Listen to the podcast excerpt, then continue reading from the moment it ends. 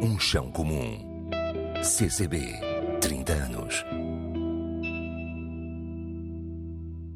Olá, boa tarde. Um chão comum celebra os 30 anos do CCB, celebra também a liberdade criativa de quem aqui chamamos. No primeiro encontro falámos da geração nascida em 1993 e eles, de viva voz, acusaram o cansaço de tudo o que lhes é exigido. No episódio anterior, refletimos sobre a construção de uma programação que cria públicos e, melhor, Cria hábitos. Os hábitos de cultura são sempre desejáveis e não impedem o olhar crítico. Hoje falamos de encomendas. Quando o CCB encomenda uma obra a um artista, respeita a criatividade e liberdade do seu autor? Respeita a identidade, o seu percurso? Ou o autor faz um molde da obra à medida da instituição que o convidou?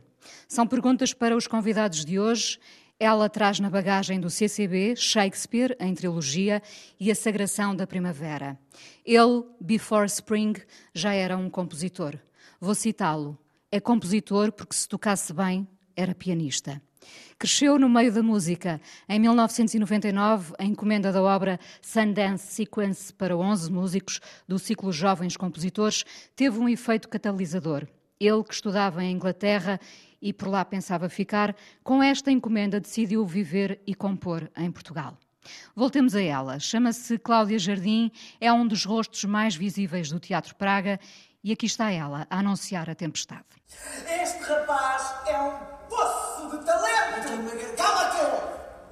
De uma versatilidade incrível. Ele já ganhou quase tudo o que vim para ganhar e podem ter a certeza de uma coisa: este meu filho só para quando ganhar o título de Miss Universo. E ele dança? Ai, com uma técnica, adora dançar. Tu gostas de dançar, não gostas, filho?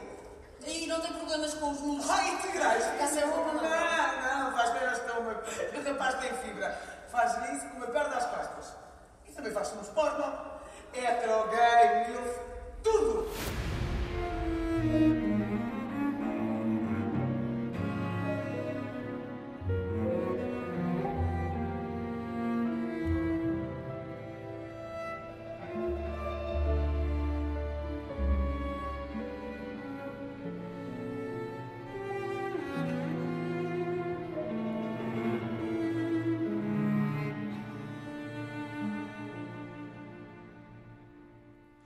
Tempestade, pelo Teatro Praga, no CCB, em 2013, e excerto do concerto para violoncelo de Luís Tinoco, com Filipe Quaresma como solista e Orquestra Sinfónica Portuguesa. Passou pelo CCB em 2017. Cláudia Jardim e Luís Tinoco são os convidados de hoje. Olá.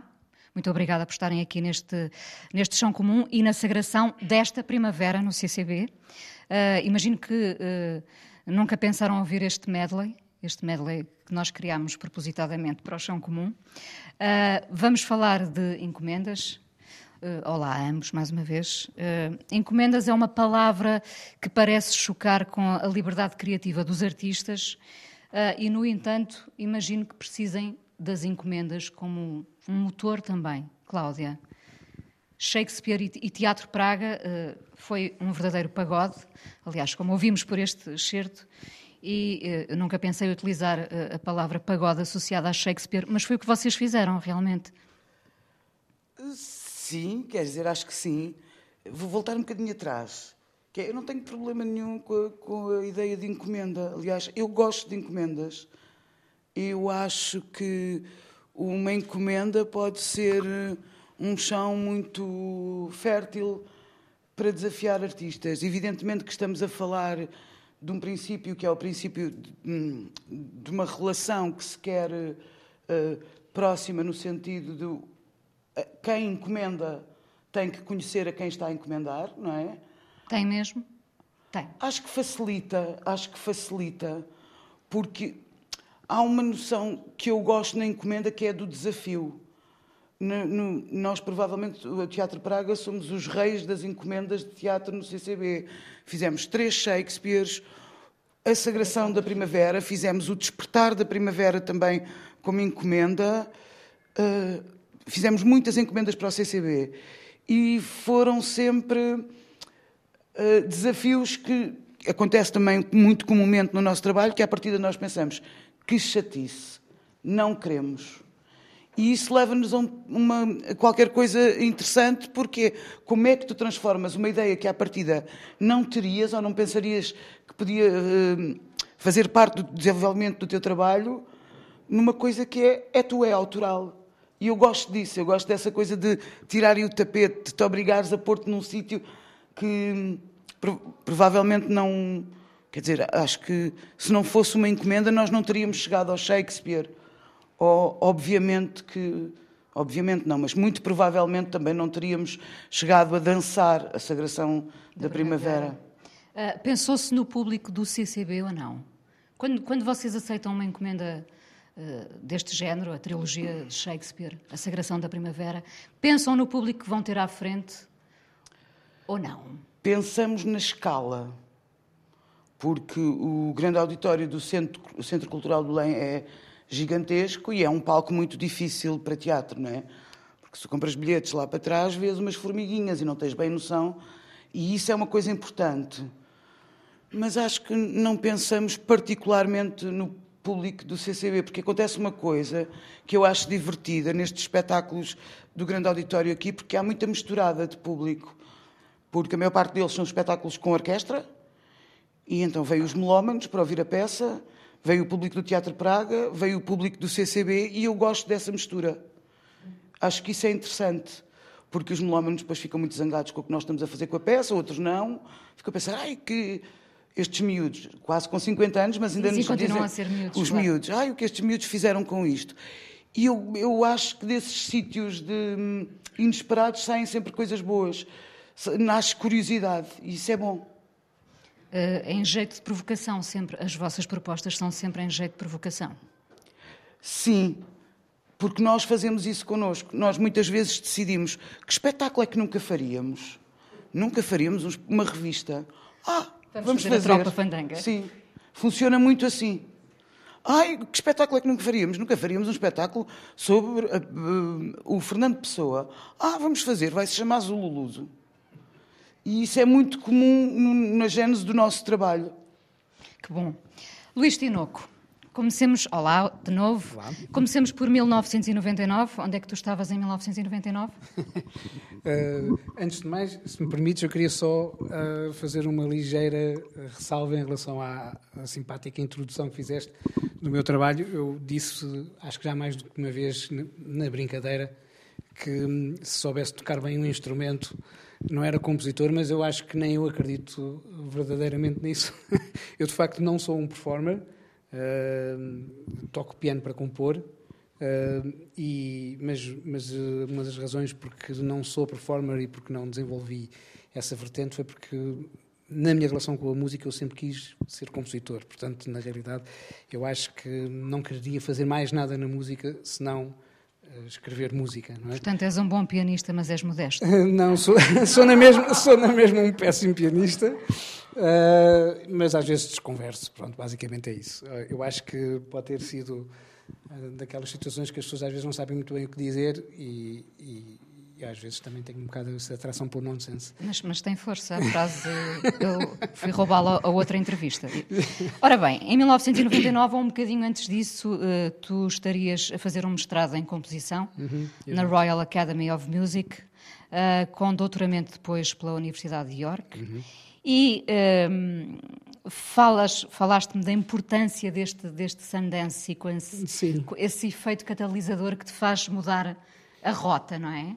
Essa peça uh, foi muito curiosa uh, e, e remete-nos outra vez para este lado mais nonsense, mais burlesco, que eu acho que às vezes a música de tradição escrita cai um bocadinho naquele uh, perigo da seriedade, de não se pode brincar com certas coisas, de não se pode desconstruir dogmas, e, e, e eu sinceramente nunca me identifiquei com essa, com essa postura. E... Estás aqui, estás a fazer qualquer coisa no Teatro Praga, não é? Isto vai correr bem, vai correr bem. Já vamos falar de encomendas, já vamos falar de valores. Uh, não, mas uh, um, uma das razões porque eu fui para a Inglaterra foi precisamente porque eu achava que a Inglaterra que eu encontrava esse lado mais plural, mais transversal, que às vezes não identificava no tipo de programação que se fazia da música contemporânea em Portugal que era muito influenciada precisamente por um determinado tipo de paradigma muito mais germânico, mais uh, francófono, e de facto os ingleses são muito excêntricos, como nós sabemos, e, e eu achei que uh, a razão porque eu fui para a Inglaterra foi porque nesse país eu, eu conseguia encontrar um determinado tipo de liberdade que eu sentia que faltava um pouco na programação que se fazia em Portugal ao nível da, da música mais recente, que havia uma certa asfixia. E, e, precisamente quando estou lá a fazer o, o, o mestrado, na altura o Dr. Miguel Lobo Antunes era o responsável pela programação aqui no CCB e teve a ideia de fazer uma coisa que, entretanto, eu me habituei muito a ela enquanto espectador, mas que na altura para mim ainda era uma novidade, que era aquela situação dos concertos dos jovens compositores, não é? Pronto.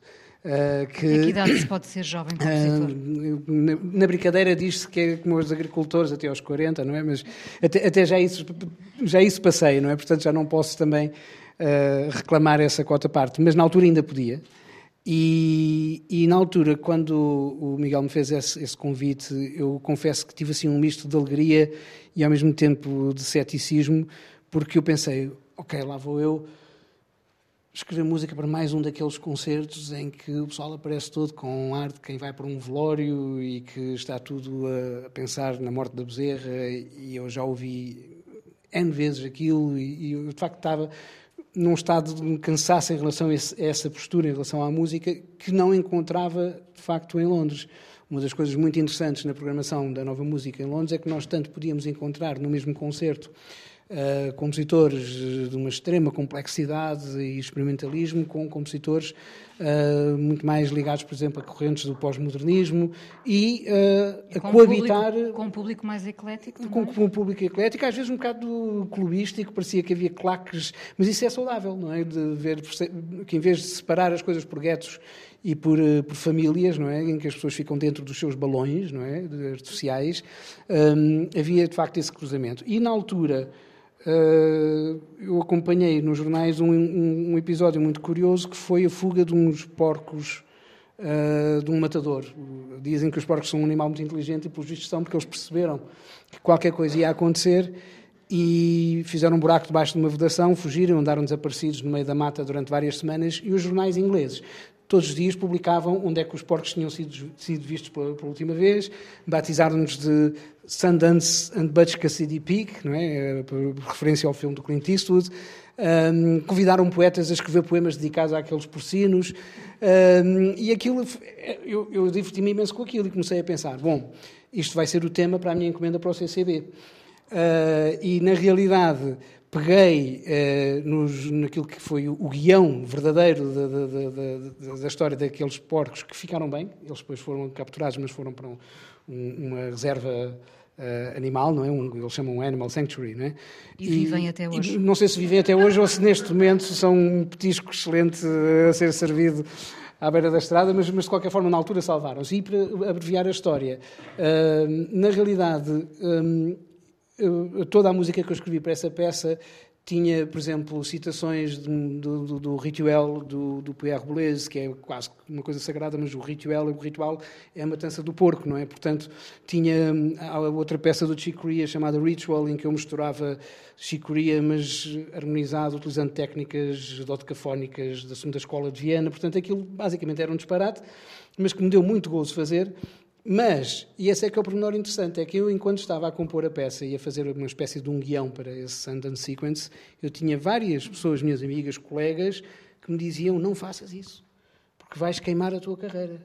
Tu vais aparecer no CCB a fazer música sobre um porco ou dois porcos que fogem do matador e o CCB nunca mais te encomenda nada. E depois a Gulbenkian também não, e depois a Cultura Gesto. E eu pensei: olha, e o rei que os parta, não, não, não estou minimamente preocupado com isso, porque Uh, eu estava a divertir-me imenso a fazer uh, a música que eu queria fazer. Uh, e, portanto, nesse sentido, corri o risco, mas devo dizer, quando cheguei cá à estreia, na, acho que foi na Black Box aqui do, do, do, do, CCB, eu estava absolutamente convencido que aquilo era o meu fim da minha carreira como compositor. Aliás, comecei a ver na plateia antigos professores meus, Uh, e muitas Pensaste pessoas. Que era a chacina, a verdadeira que, chacina. Exatamente, eu pensei, pronto, lá estão os meus carrascos, eu tenho mesmo que arranjar trabalho em Inglaterra porque aqui a coisa morreu. E, e na realidade não foi o que aconteceu. Uh, Então, quero saber a reação do próprio CCB, que te faz a encomenda, sim. e do público. Bem, assim, o Miguel Lobo Antunes não se queixou, portanto, parte do princípio que tenha. que tenha aprovado e depois mais De tarde Deixa-me fazer aqui um trocadilho fácil entre o lobo mau e os três porquinhos, não é? Foi um lobo bom, foi, foi, claro que sim. Aliás, o Miguel tinha essa característica que estava muito atento às coisas que aconteciam. Depois, quando ele, quando ele esteve na Cultura Gesto, eu acho que fez também um, um, um magnífico trabalho e, portanto, eu acho que. Uh, uh, e tinha essa capacidade de observar precisamente tendências diferentes, de não pôr as coisas, ah, para a música contemporânea encomenda-se assim, para, para a música cantautor encomenda-se assado, para a música uh, antiga, frito ou cozido, ou seja o que for. Portanto, eu acho que, uh, na realidade, uh, essa, essa peça independentemente de ter mais ou menos valor musical, que, que, que, é curioso é que nem sequer estamos a falar do valor da música em si, estamos a falar só do possível efeito que ela tenha tido, ela uh, despertou a curiosidade em algumas pessoas uh, que estavam nesta sala a assistir. E, e, a partir daí começaram a surgir alguns convites, inclusivamente para, para começar a dar aulas. E, e, o, e, a questão da encomenda, para concluir, para mim tem sido muito importante, porque às vezes os artistas têm um bocadinho a ideia de que é, estar, é estando no sítio certo, a conhecer as, suas, as pessoas certas, é que vão evoluir e que vão construir as suas carreiras. Um, e eu não acredito nada disso. Uh, quer dizer, acredito que por vezes esse fator possa ser importante para quem queira lidar com ele e consiga viver com isso. Mas acho que muito mais importante do que isso é uh, fazermos qualquer coisa que consideremos ser genuína e honesta e às vezes estão pessoas ou a interpretar essa música ou a assistir na plateia que dizem ah, isto interessa-me e depois acabam por nos bater à porta às vezes 3, 4, 5 anos mais tarde. E é assim que eu tenho feito o, o meu percurso, essencialmente. Sendo, sendo fiel à tua, à, às tuas vontades, primeiro de tudo, à tua sim, identidade. Sim, claro. E com o prazer de correr o risco. Sim, sim, sim. Uh, dentro desta linha de raciocínio, por exemplo, quando quando depois o Miguel estava na, na Culturgest, também me encomendou uma peça em que o tema era América e eu fiz uma peça para narrador e ensemble em que os textos eram todos spam eletrónico, desde aquelas cartas das senhoras viúvas que querem transferir dinheiro para a minha conta, às empresas farmacêuticas a venderem comprimidos para fazer milagres. Uh, e também na altura também tive colegas que me disseram: Mas como é que tu consegues inspirar-te em coisas tão terrenas, não é? Tão chão uh, para, fazer, para fazer música, não é? E eu acho que, por vezes, na área em que eu estou, que é na música, na tal música de tradição escrita, as pessoas têm medo de sair de determinado tipo de enquadramentos porque acham que existem determinado tipo de fórmulas ou formatos que são esses que caracterizam de uma forma legítima e, e mais nobre não é? A, a, a, música tradição escrita e eu acho que sim, mas também não. Cada caso é um caso. Numa, numa encomenda há uh, um jogo de poder. Uh, o de quem encomenda e também paga, obviamente, e o de quem tem a autoria, a criatividade, a responsabilidade da entrega. Uh, sentem esse poder? É um poder de parte a parte, na verdade, é muito interessante. Acho... O poder é de, é de, quem encomenda, mas o poder é também de quem entrega, não é? Falta saber se entrega, se entrega a horas. Sim, no sentido. Do, eu, por acaso, acho essa relação bastante equilibrada, no sentido em que Sim, quem encomenda, de um ponto de vista completamente de negócio, quem encomenda paga. Portanto, dir-se-ia que tem o poder. Mas tu respondes como quiseres. E essa resposta é pública. Não é? E isso hum, resgata-te uh, esse poder. Ou seja, o que aquela pessoa te está a dizer é: Eu acho que tu devias fazer isto. Agora, o que é que tu fazes com esse isto? é um poder gigantesco, não é? Porque hum, eu acho mesmo que resgata, porque em última análise, se tu estiveres muito furioso com, com uma encomenda completamente esdrúxula que te fizeram, a tua, a, tua, um, o teu, a tua obra pode ser essa resposta. Portanto, resgatas para ti. Não acho, não acho, não, nunca me senti cativa de uma encomenda. Acho que é uma, uma relação muito, muito justa. Nunca ficaram aflitos até à hora da, da, da chamada entrega uh, com a obra que iriam propor? Não, não. Ficámos sempre muito reativos, a pensar que seca. Porquê, uh, Porquê Shakespeare? Porquê Shakespeare? Um bocadinho no, na sequência do que o Luís estava a dizer, que é, parece que, é uma, que há o canon e que tu tens que responder ao canon, não é? Uh, em teatro, se, se queres ser um grupo de teatro consagrado, tens que, tens que fazer Shakespeare. Isso à partida dava-nos seca como, como princípio. Porque é que tem que ser? Há, há, há mais possibilidades. Mas, hum, então é Shakespeare, vamos ao Shakespeare. E vamos pensar como é que podemos. Aliás, o ciclo, a trilogia Shakespeare é uma trilogia sobre o poder, não é? Um, que começa justamente com o primeiro, o, o primeiro espetáculo, que é O Sonho de uma Noite de Verão, cruzado com, com o Parcel, não é? com, com, com os músicos do Tejo, que vieram uh, fazer o espetáculo connosco, mas é uma resposta a essa ideia do, de Rei Sol, é? de haver alguém que, que. E é uma resposta muito consciente, porque é assim a primeira encomenda que nós temos para o grande auditório do Centro Cultural de Belém há 12 anos atrás. Se, agora somos os miúdos, na altura estás a ver, tá? éramos os bebés. Mas depois também perceberam que era um caminho que podiam trilhar, não é? Com, com, essa dose de risco e de provocação. Acho que não podíamos fazer de outra maneira, Inês. Eh, acho que não é eh, essa. Isso não é, não é reativo. O que é reativo é a coisa de que chatice, agora tenho que fazer isto. Depois tens que trabalhar. E onde chegas é, hum, acho que tem a ver com, com, a nossa identidade enquanto criadores e, enquanto, e a nossa maneira de pensar e de estarmos sempre a questionar tudo. Não é? Porquê é que é assim? Porquê é que o teatro as pessoas falam? Porquê é que a regi está escondida?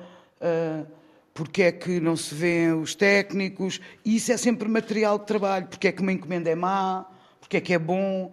Isto é sempre material que é muito vivo no, nos nossos processos criativos. E foi o que aconteceu. Chegaremos ao ponto em que uh, a provocação do Teatro Praga será responder com Shakespeare a Shakespeare. Provavelmente. Também já fizemos isso quando. Com não, voz projetada? Uh, quando fizemos no Teatro Nacional o Worst of, que era o pior do teatro português, era justamente isso, não é? Que cada, nós escolhemos 10 textos canónicos da dramaturgia portuguesa e propusemos-nos a fazê-los, a 10 cenas, hum, de uma forma que é reconhecida como canónica e que normalmente está associada a uma ideia de alta cultura, que nunca acontece com os nossos espetáculos. Acham sempre que ah, eles estão para ali e dizem umas coisas. Uh, como se aquilo não dizer umas coisas não desse imenso trabalho e não fosse fruto de muito, de muito pensar que coisas são essas. Uh, pensar num público ou em vários públicos condiciona, Luís? Ou Bom, não pensas de todo no público? Uh, eu penso no público uh, moderadamente. Uh, e aqui eu tenho que dizer que. isto pode parecer um bocadinho egoísta, mas eu acho que qualquer pessoa que passe pela experiência de criar qualquer coisa, seja visual, seja texto, seja som, em princípio, uh, a primeira pessoa que está interessada em agradar é ao próprio, não é? e, portanto... Tu pões-te sempre no lugar do público? Eu não me ponho no lugar do público, é nesse sentido que eu sou um bocadinho egoísta. Eu ponho no, no lugar de eu, enquanto músico, uh, se me apeteceria ouvir aquela música que eu estou a compor. Nem é como público, é como músico. Aliás, os, obviamente, como todos nós, já tive reações extremamente adversas em relação a coisas que eu fiz. Já por tive exemplo, outras. Por exemplo. Lembro, por exemplo, quando estava a viver em Londres, lá na, na residência de estudantes onde eu vivia, organizaram um concerto e nós tínhamos lá muitos músicos a viver nessa residência e pediram para escrever uma peça para, para essa noite de festa, de celebração.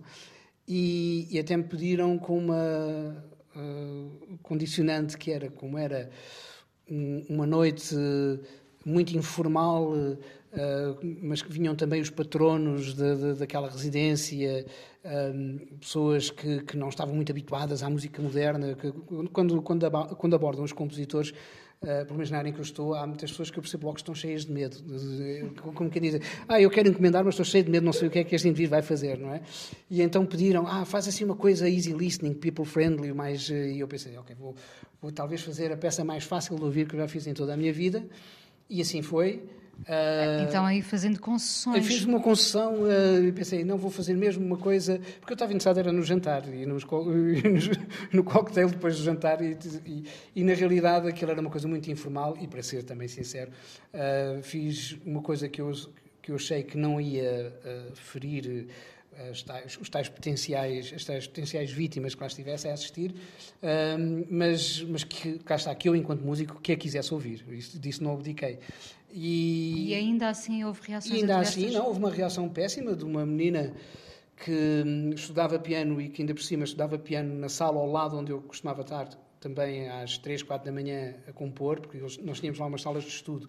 E eu, quando podia estar em silêncio, era quando os outros estavam a dormir, e então requisitava uma dessas salas, e só havia uma criatura terrível que também gostava de estudar piano à noite, que era essa uh, uh, aluna de piano, não sei de onde e que hum, só tocava coisas ultra românticas e, e então quando acabou uh, uh, esse concerto ela chegou só ao pé de mim aos gritos no meio das pessoas a dizer que eu estava a fazer um mal terrível à música e que eu devia uh, rever a minha relação com, com, o mundo e tudo e mais alguma coisa e eu fiquei, pronto, uh, acontece. É? A senhora tinha o direito a reagir assim, reagiu assado.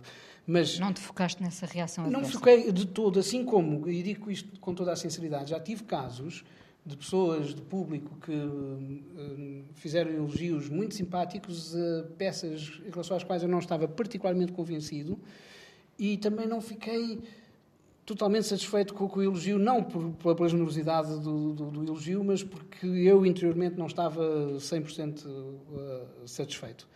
E, e, portanto, nesse sentido, um, às vezes acontecem coisas surpreendentes. Por exemplo, houve uma, uma, uma, peça que eu fiz, que também já foi interpretada aqui no, no Centro Cultural de Belém, uh, que foi cantada pela Ana Quintans e, e que depois foi tocada no, no, nos Estados Unidos. E, e, no final do concerto, eu, eu e a Ana estávamos no foyer e apareceu um casal um, e, e, eles estavam comovidos e, e disseram-nos muito obrigado, isto foi um momento importantíssimo para nós e queríamos agradecer a, a vossa música em nome dos três.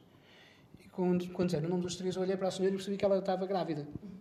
Uh, e, e para mim, por exemplo, isso foi muito importante, porque percebi que para aquela pessoa ouvir aquela música tinha sido importante ao ponto dela acreditar que a criança que transportava no ventre que também tinha ficado uh, se calhar mais tranquila, a dar menos pontapés, não sei. Um, e, e, portanto, nesse sentido, sim, quando acontecem estas coisas absolutamente inesperadas, uh, um, uh, essa relação com o público pode ser extremamente gratificante.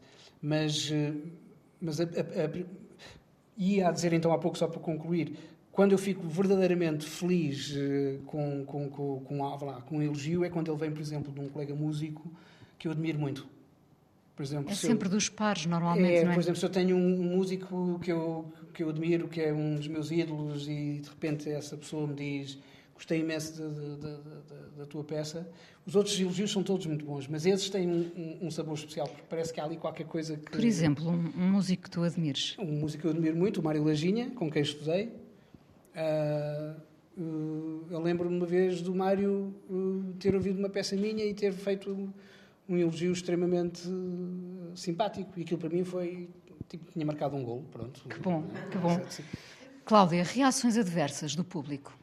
Dos tais melómanos, de um público mais fiel ao, ao CCB? Também, também há? Sim, muitas. Hum, a mais recorrente eh, eh, são as pessoas que dizem que o que nós fazemos não é teatro. Não, que não reconhecem aquilo, que não é teatro. Uh, um, eu não vou dizer quem disse, mas assim um dos grandes ensinadores da nossa da nossa praça, não vou dizer, não vou dizer. Uh, viu um espetáculo nosso e ficou assim a olhar e no fim disse: uh, isto não é bem teatro, isto é mais dança contexto. Que eu achei uma definição bastante simpática. Ele não queria ser simpático, mas eu achei que achei que era generoso. Portanto, se, se a tua filha um dia tiveres que explicar o que é que tu fazes, Dança contexto. Dança contexto. Ah, estamos aqui no, no CCB ah, a celebrar também estes 30 anos de vida e vocês a fazerem parte dela, ah, trabalhando e também como espectadores.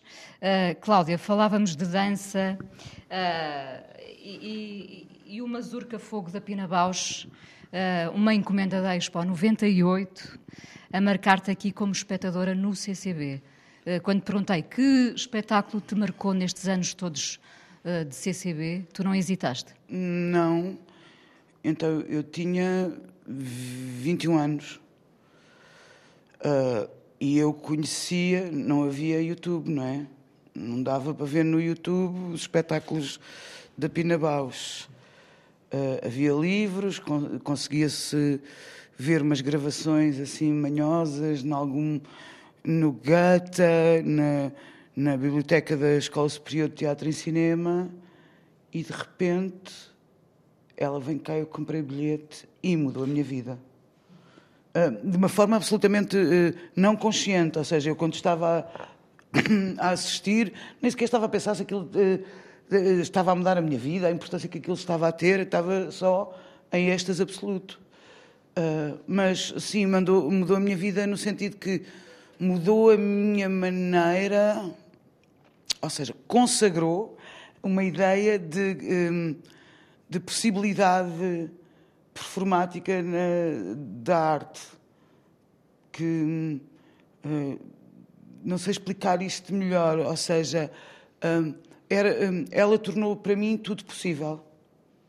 E É o que vocês fazem no Praga? eh, espero que sim. Fazer, eh, fazer tudo. Espero que sim. Se- Obrigado, Inês. Foi a coisa mais incrível que já me disseram na vida. Verdade, como espectadora. Mas. e dessa contexto, obviamente. Ah, mas, sim, ela. hum, Porque uma coisa é tu veres o vídeo, outra coisa é tu leres os livros, veres as imagens que são fabulosas, mas aquilo estava a acontecer à minha frente. E depois, não, não, muitos anos depois, eu vi a própria da Pina a dançar o último Café Muller. Muito bem. Luís Tinoco, que, que espetáculo, que, que peça, que obra, que exposição nestes 30 anos do CCB? Eu peço autorização para citar do- dois, eh, porque na realidade, quando me perguntaste, eh, eu como tenho uma péssima memória, pensei, é, só vou dizer, dizer já, depois vou-me lembrar que me esqueci deste, deste ou daquele, e então eh, fui pensar assim, não tão para trás, mas mais recentemente, e, e recentemente vi duas produções aqui no CCB que, que gostei imenso. Uma delas foi do Dimitris Papaioannou, não é? que fez o, o Transverse Orientation, eh, que é precisamente um espetáculo que está na fronteira, não sei se é texto com dança, mas é um espetáculo que está na fronteira entre as artes visuais, entre a música de Vivaldi, entre ahm, luz, movimento, dança, teatro e, e essa ambiguidade, no sentido positivo do termo, eh, fascinou-me. Achei um, um, um espetáculo belíssimo. Eh, eu, infelizmente, só arranjei bilhete na última fila e, como sou miúpe, tive imensa pena de não, não poder estar um pouco mais à frente para poder tirar proveito de toda aquela fantasia, não é? Toda aquela riqueza visual que, curiosamente, eu depois apercebi-me que já o tinha identificado quando ele fez a cerimónia de abertura dos Jogos Olímpicos de Atenas em 2004, que na altura eu tinha achado, "Epá, estas cerimónias são sempre chatice, mas este tipo fez uma coisa muito gira. Uh, e depois, uns anos mais tarde, encontrei esse espetáculo aqui. E depois, mais recentemente, uh, vi aqui no CCB, muito recentemente, um, um- um- não sei se é teatro, se é música, uh, encenado pelo Tonan Quito e com um texto, um, música do Filipe de Melo, uh, o ensaio de orquestra inspirado no filme do Fellini. E porquê é que eu estou a referir a esse espetáculo? Uh, porque a maior parte das pessoas que estavam no palco são meus amigos, porque são músicos, não é? E eu, muitos deles, eu conheço-os e eu nunca imagi- imagi- ah, perdão, imaginaria que eles fossem capazes de representar, porque muitos deles são os autênticos ah, pés de chumbo, não é? Não como músicos, mas Uh, e quando, quando esses, esses, músicos os músicos da orquestra de jazz do Hot Club, não é? E quando eles começaram a dizer, ah, nós vamos fazer teatro, vamos participar numa peça, eu pensei, bem, a parte musical deve ser bestial, mas o teatro deve ser terrível, não é? E, mas depois eles foram a fazer uma residência para o espaço do tempo do, do Rui Horta, não é? E, estiveram lá uns 15 dias a conviver. Uh, uh, e a ensaiar, ensaiar, ensaiar. E de repente, quando eu entro aqui no CCB e vejo aqueles personagens que eu estou habituado a ver em conversas de café ou de bastidores ou de, de, de outros contextos mais privados a, representar, mas com imensa piada em cima do palco, eu fiquei, uh, uh, não sei, uh, muito surpreendido pela, pela, pela, pela, positiva e, portanto, acho que... Também eles correram um risco. Eles correram imensos riscos, acho que se divertiram imenso. Uh, e, entretanto, esse espetáculo acho que foi recentemente reposto em, em Guimarães e, e, acho que voltaram a divertir-se imenso. Mas há alguns, e obviamente não vou dizer o nome, mas há alguns que eu os conheço e quando uh, eles se levantavam eu pensava, Ih, agora é que vai começar o desastre. E não, e de repente era engraçadíssimo. Portanto, eu assim, de repente, destacaria estas duas produções, que são recentes, de facto. Como, como gostam de dizer os portugueses, o importante é participar. Exato. e ali foi, de facto. Como olham para este Centro Cultural de Belém, uh, 30 anos, uh, sente-se o peso de uma instituição com três décadas, Cláudia? Obrigada, Inês. Uh, sim, sente-se, sente-se. Um, ou eu sinto, não, não é justo dizer sente-se. Eu acho eu sinto que sim. Acho que. Hum... O que é que se podia mudar? Porque estás, estás hesitante. Uh, uh... No, no, sentido em que. O, hum, o início do CCB foi um, um início muito fulgurante uh, a todos os níveis, também orçamental, o que depois tem, obviamente, repercussões no que se pode fazer numa programação, evidentemente. e. Hum, e, e... e depois foi sempre a diminuir. Eu não, eu não, sei se foi a diminuir, mas pelo menos não aumentou, não é? e, a, e a vida continuou a, a evoluir e, e, as coisas ficam. Imagino que do lado de quem toma conta das programações e das contas desta casa, que seja muito difícil continuar a ter uh, uma oferta tão rica, diversificada e um, um, calendário tão preenchido como nos primeiros anos do CCB. Uh, eh, também era uma realidade que não era uma, uma realidade que não, que não conhecíamos em Lisboa. Não é? Era um, um espaço com condições como não há outro na capital, não é? que pode uh, uh, ter 13 espetáculos a acontecer em simultâneo, que tem condições para ter, tá, falávamos há bocado, não é? mais, tirando obviamente o São Carlos, não é? Mais nenhum palco consegue ter uma orquestra de 100 músicos na capital. A Gulbenkian, seria justo claro. Mas não, não havia, não, não, não havia esta dimensão.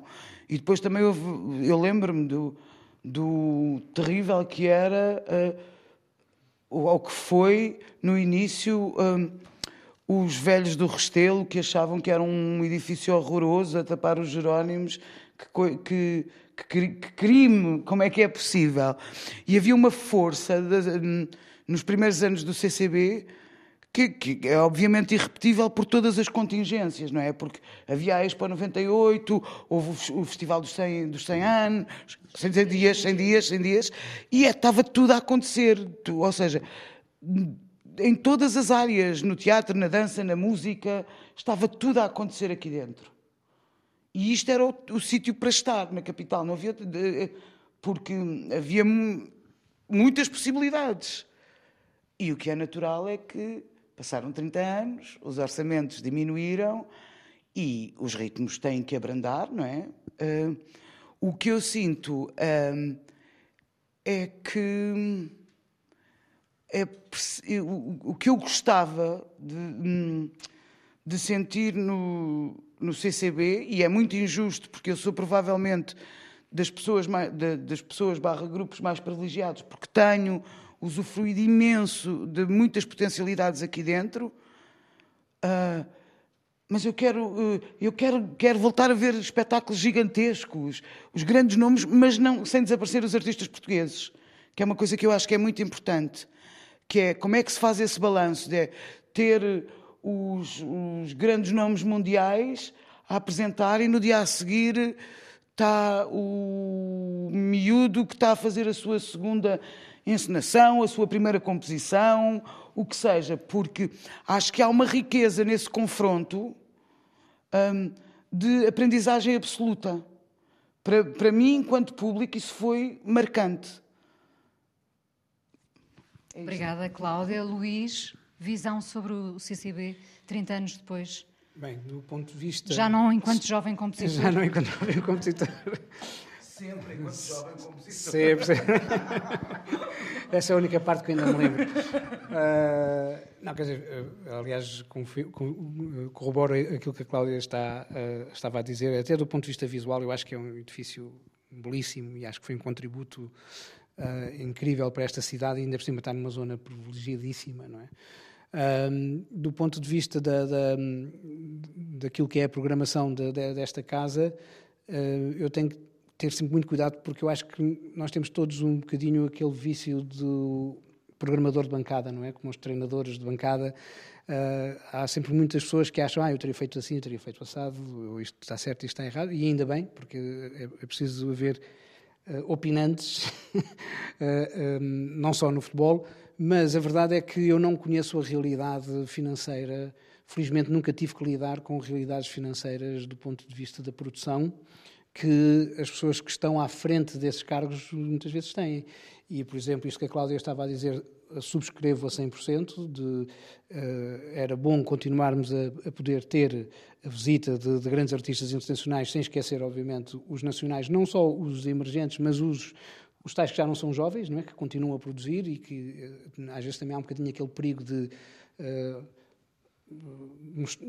isso um pouco por modas, não é? Agora, agora é os jovens compositores, mas, mas há, quer dizer, basta dar um exemplo, António Pinho Vargas não é, já, já, não é um jovem, ainda, ainda está a compor, não é? Portanto, acho que hum, esse, esse aspecto é muito importante. Agora, se eu fizesse alguma crítica pela parte do, do, em que eu estou envolvido diretamente, que é a parte da, da, música, eh, eu sinto que esta casa talvez pudesse, às vezes, arriscar um pouco mais. Eh, por vezes, eh, nota-se um certo conservadorismo que não se nota, por exemplo, nas artes visuais. Aliás, quando uma pessoa vem ao CCB para ver, seja na dança, seja no teatro, seja na, na, nas salas de exposições, normalmente é confrontado com uma ideia de, de modernidade, é? de um espaço uh, da arte contemporânea, etc. E na área da música isso não tem sido equivalente. É muito mais fechado. É muito mais... Bem sei que no caso da área da música tem que se ir a muitos espectros, é? desde a música antiga,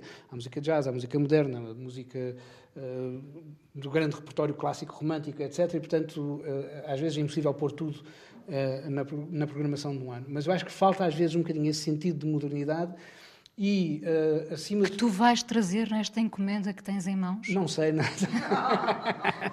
é verdade, o Luís Tinoco vai fechar os 30 anos, as celebrações dos 30 anos do CCB, com uma, uma encomenda do Delfim Sardo. Portanto, leia-se, vou destruir as celebrações dos 30 anos. Não, uh, pronto, podemos falar disso, na realidade, até porque o tema é as encomendas. Uh, o Delfim Sardo, aliás, na altura ainda eh, eh, no, no, período em que o Rui Horta também esteve cá eh, como consultor e, e, e lá, parceiro na, na, na, em alguma programação que o Delfim tem feito, convidaram-me a fazer uma, uma peça para fechar estas celebrações. Eu tinha um projeto, há pouco falava-se da questão das encomendas. Eh, há umas que nós queremos muito fazer e que estamos à espera que surja uma oportunidade para as propormos, não é? Eh, que isso também acontece. Eh, outras vezes propõem-nos e nós não, não queremos e ou não fazemos. Qual é o caso? Uh, neste caso, eu queria muito escrever para o João Barradas, que é um músico magnífico, uh, de quem sou muito amigo, uh, o acordeonista, é um acordeonista extremamente versátil, porque ele faz desde o, o, repertório tradicional que nós associamos ao, ao acordeão, desde os Piazzolla, ao repertório uh, antigo de Bach, Mozart, a, a repertório jazz, a música contemporânea. De facto, o João Barradas é um músico completíssimo. E nós já andávamos há muito tempo a fazer uma espécie de conspiração quando é que vai surgir uma oportunidade para trabalharmos juntos. E, de facto, o Delfim, eh, em parceria com a Casa da Música, porque na realidade é uma co-encomenda eh, eh, do Delfim, CCB e do António Jorge Pacheco, Casa da Música, propuseram então que, que eu escrevesse este concerto, que é aquilo em que eu estou a trabalhar agora, para o João e a Orquestra Metropolitana de Lisboa estrearem aqui no Grande Auditório em novembro. Esperamos por esse risco. Eu também, se, se chegar vivo. Cláudia. Seguimos em grupos. Exatamente. Esperamos mais provocações da parte dos Praga. Uh, Fico à espera, ficamos todos. Obrigada, Cláudia Jardim, obrigada, Luís Tinoco, os convidados desta terceira edição de Um Chão Comum, um podcast que assinala os 30 anos do CCB, em parceria com a Antena 1, som de Gonçalo Lopes e João Francisco, sonoplastia inicial de César Martins, produção na Antena 1 da Joana Jorge. Obrigada a todos. No próximo encontro falaremos de formação de novos públicos com Paulo Pires Duval e Martim Sousa Tavares. Obrigada a todos. Um chão comum. CCB, 30 anos.